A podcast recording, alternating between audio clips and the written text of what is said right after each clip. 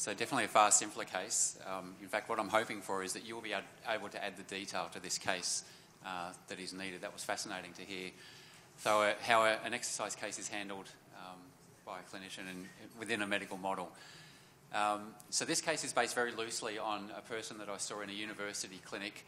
Um, some of the dates and ages have been changed. This person was referred essentially on a GP management plan, so I knew that I had uh, limited resources available and limited time uh, with this person. John, age 67, uh, perhaps his most redeeming feature is that he was very angry. Um, didn't really want to be seeing me, um, came reluctantly. All he wanted was surgery, essentially. Um, he'd had surgery previously on, on his other limb, um, and he now wanted surgery on the limb that was giving him some grief. But his surgeon and his GP had essentially said, There's no hope, you need to stop uh, smoking and you need to start doing some exercise. So his, his GP pointed him in my direction. Um, he hadn't retired um, too much before I met him. He was a, a, sheet metal worker, and I got the sense that that was his family. Uh, he lived on his own, didn't speak of any brothers or sisters, parents weren't around, didn't have any children, had a cat that he said he despised. I think he adopted this cat. Um, four to five year history of peripheral arterial disease that I mentioned. Um, it previously had a, a, right leg femoral popliteal uh, bypass. Actually, I'll point out now before I get there, um, the, the ABIs down below I've mixed around the limbs, so you just need to swap right and left when you get down there. Um, it's now his left leg pain that's giving him most uh, discomfort, and that's certainly limiting his functional capacity. Um, you can see I haven't gone to town on, on, on, the medications. There were probably more than these, but he was certainly an aspirin. Um, he was um, self-prescribed uh, fish oil tablets of, of, some sort or another.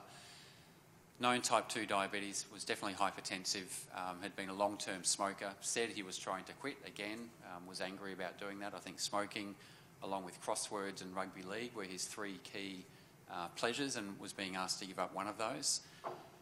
Um, his self-reported walking distance, maximum walking distance, was, was 200 metres, and that was just about what he needed to get to the bus. He relied on public transport, lived in reasonably uh, inner city areas of Brisbane, and, and, and, got the bus into town from time to time.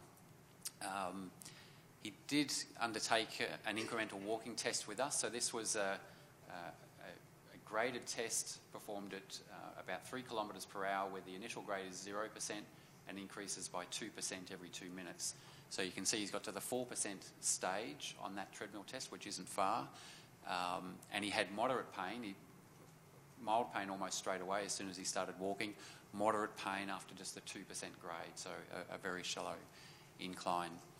Uh, you can see the ABIs again um, there for the, for the other limbs, left and right. ECG during that test was, was clear, so when he was limited by his leg pain, his ECG was clear up until that point. Um, duplex ultrasound, I'll just make sure that these are the right way around. So right leg diffuse narrowing and calcification in the tibial arteries.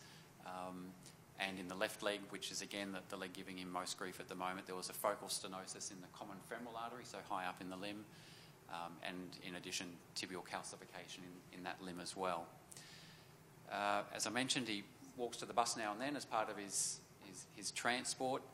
He was very active as a teenager, um, lifelong uh, rugby league supporter, report and reported playing a lot of rugby league uh, as a teenager, but I get the sense that that probably uh, didn't last much after, much longer after the age of 18 or 19 uh, years of age.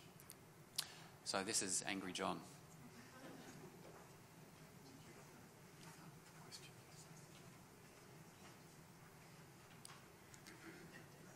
So I, I won't rehash the background there, um, but I'd be really interested in your thoughts about what other information you think we'd need before you, you wanted to prescribe exercise for John. Um, remembering he's on a, a, GP management plan, so I or we are able, only able to see him four or five times.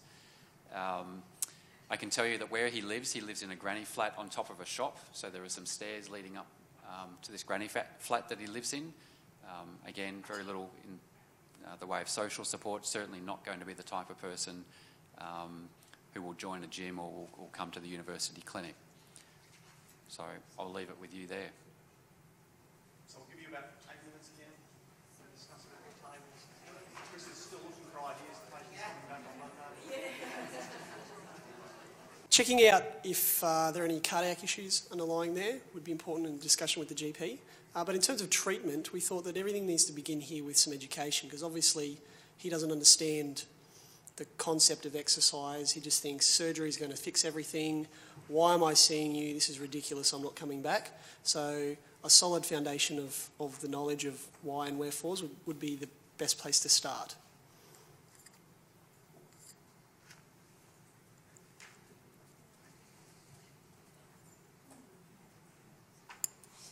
Hi, we had a chat about um, his, his, level of anger and his, his, disinterest in being there, but one of the strengths he has, he actually does what he's told.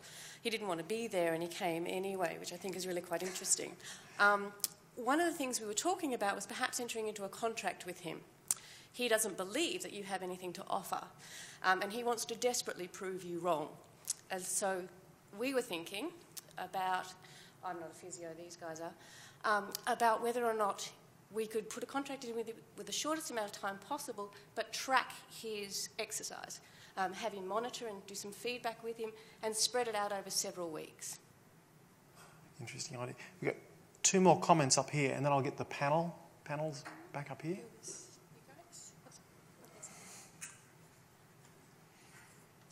Uh, hi, we um, just thought as a start then trying to perhaps get him into some diabetes uh, exercise sessions. I believe there's eight to ten of those per year. Um, education, because he's a cranky old man, we thought to start him off with exercise, get him a boxing bag and some gloves and get him boxing in his flat during the day. And also possibly get him into a men's shed if there's one available where he could be with other cranky old men as well, just as a starting point.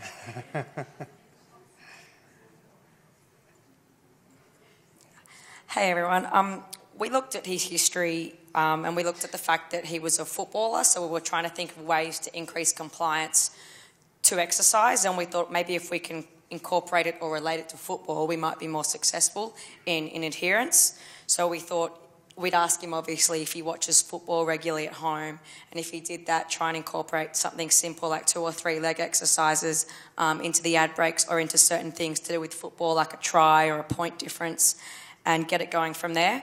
Um, that way we know you don't get, I'll do it in the morning, I'll do it in the afternoon, I'll do it tomorrow. We know there's football each week on that he watches, and we can definitely have a calendar whether he marks off those exercises then. We're focusing on leg exercises purely because we need to get his strength up, even though he's got peripheral um, arterial disease. And also, he finds stairs difficult and he has stairs at home. So, we figured we want to focus on that and then maybe go on to the walking, which we heard was beneficial before because without the leg strength, we don't really have the capacity then to walk certain distances or to transfer from the chair in the first place. Um, but yeah, basically just making it more specific to the client and an interest to theirs so that we'd get their compliance rather than giving something that they couldn't relate to or couldn't have an interest in. Um, and obviously reassessing our progressions with him based on how he's finding the stairs at home rather than tests that he doesn't understand um, at a lab level or at a, at a level at a higher assessment. Um, so, yeah. Great. Thanks very much. So, I might get some comments from the panel. We've heard issues about safety and, um, and then the problems of motivation and the barriers and some means of overcoming that. Um, I, I, would want to start with quite careful um, counselling sessions using some motivational interviewing principles to really explore this person's ambivalence to exercise. Yes, they got there in the first place, but he's highly ambivalent about doing any exercise or doing any change. And I think um, as a, almost as a precursor to education, I'm sure he knows at some level already that exercise is important and, and, and smoking is the other thing we talked about. Perhaps you'd leave alone, but we, he, he would know that smoking is bad for him. But it's perhaps, I think unless we get a hook in from that he identifies with, we're not going to get any far with, very far with long-term adherence. Yeah.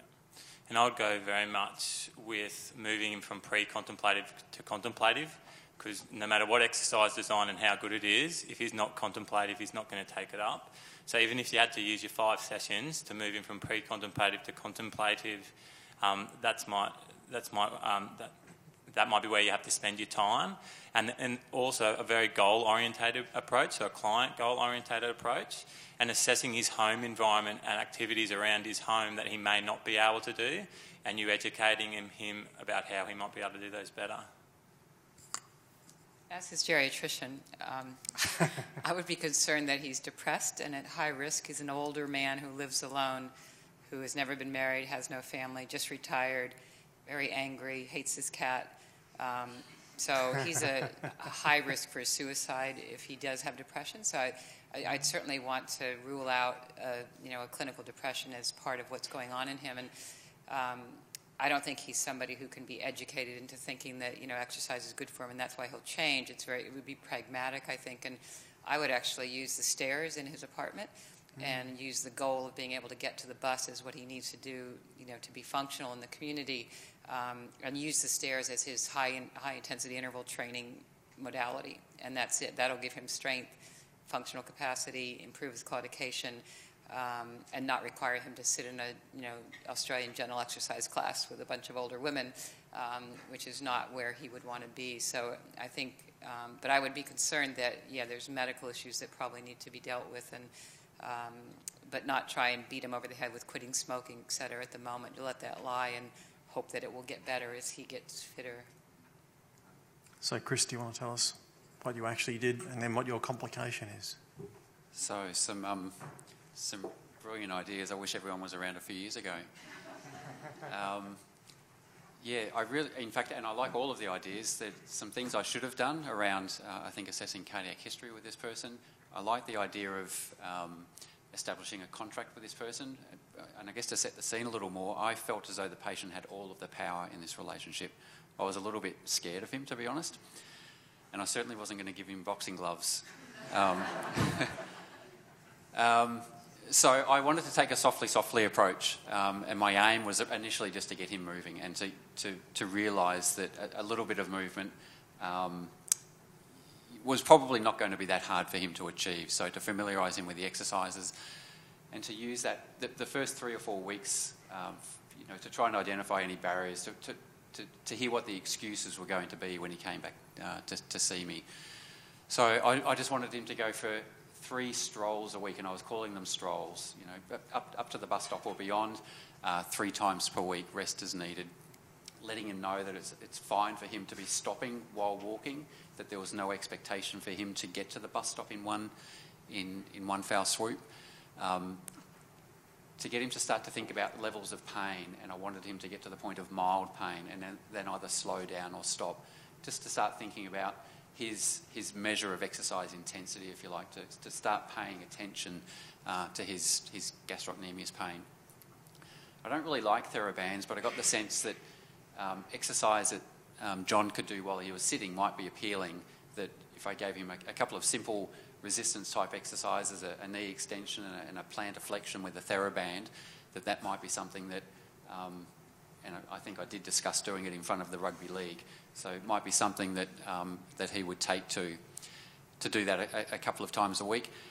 Um, and or to take advantage of the stairs. So to, to um, swap or change those things as he liked and, and to try and um, at least accumulate 25 stairs or 25 repetitions of the leg exercises. So it was all about just getting him used to the idea um, of finding the time to exercise at, at this point.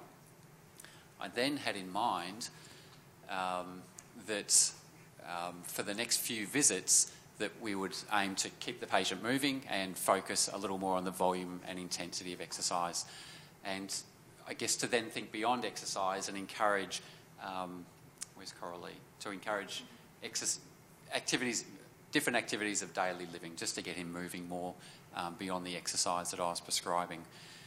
You can see still very conservative. I, I suggested to John after that um, that next visit that he uh, increase the walks from uh, 10 minutes up to 25 minutes over the next few months um, and to rest as needed. I now wanted him to try and experiment with getting up to moderate pain, so focusing again on the intensity of exercise and experimenting with, with increasing uh, the intensity and then resting until pain dissipates. Um, after the first few weeks, he reported, like me, that he doesn't really like TheraBands either, and um, so we started persisting with um, some other resistance training exercises, some, some step ups, and again making, making greater use of the stairs. Um, I had also suggested at that point that if, if, he's feeling inclined, he might even want to walk up the stairs with some resistance or to undertake um, the step ups with some resistance. So again, it was slowly but surely with, with John. I, I just didn't ever want to push my luck um, because my fear was that if I did, um, it would do nothing. So it was, it was a very slow uh, progressing exercise program with John. The complication was um, that, but after, so this is now the third visit, um, John came back to see me in week eight, reported that he'd quit smoking. Also reported that he was doing daily walks from his house to the city and back. This is 60 to 70 minutes of exercise. That he was pushing through the pain, didn't actually mind when he got to maximum pain, that he felt he was able to, to maintain that, but was trying to stick to, to moderate levels of pain. Um, instead of two sessions of resistance training per week, he was going all out and he was now doing five sessions of the stairs um, each week. My initial concern was that this is just not sustainable and this will end really quickly. Um, so my, and there were some other things I was concerned about as well, but I'd be interested in this point as to what you might be concerned about and how you might have handled this situation. Or would you not have been worried at all? I wonder if we can just have direct comments on that before Chris gives his answer. He didn't unmask any angina doing this? Um, he didn't, but I should have been worried about that. So the, the, the question was, um, did he not unmask any angina? And I didn't get the chance to talk about this this morning, but of course, one of the significant risks uh, in patients with peripheral arterial disease is that as their fitness improves and as their functional capacity improves, they're more likely to be able to reach an intensity of exercise where they do become centrally limited. And I've seen that happen in a number of patients. It, it didn't happen with John, and I think after my concern about the exercise not being um, able to be maintained, my next fear was, um, yeah, I, I, need to be worried about his central health. And I think the next point says something like um, that I did then start to educate him around um, other measures of exercise intensity, heart rate and rate of perceived exertion. But I, I, I think that's very insightful. It, it was probably at this point um, that another exercise test of some sort um, would have been useful.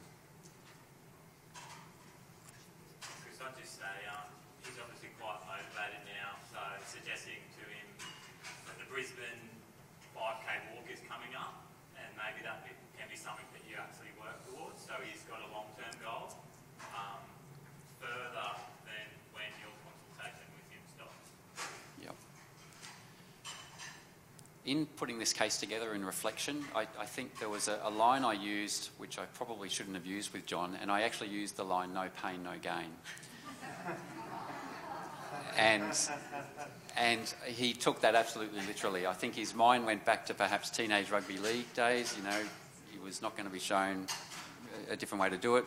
You know, slowly but surely, softly, softly was now um, something that John just wasn't thinking about. It was no pain, no gain and yeah, he, he wanted to he wanted to outdo me. He wanted to impress me. I think.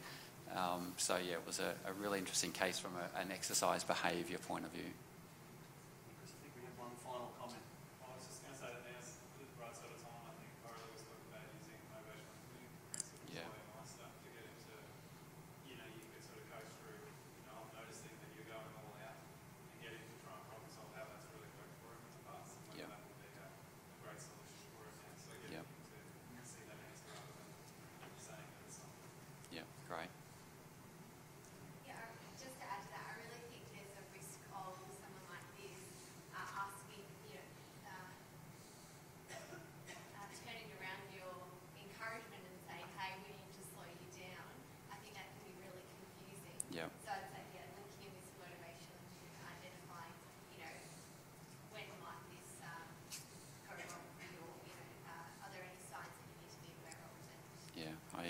Agree. I think put the decisions in his hands. Yeah.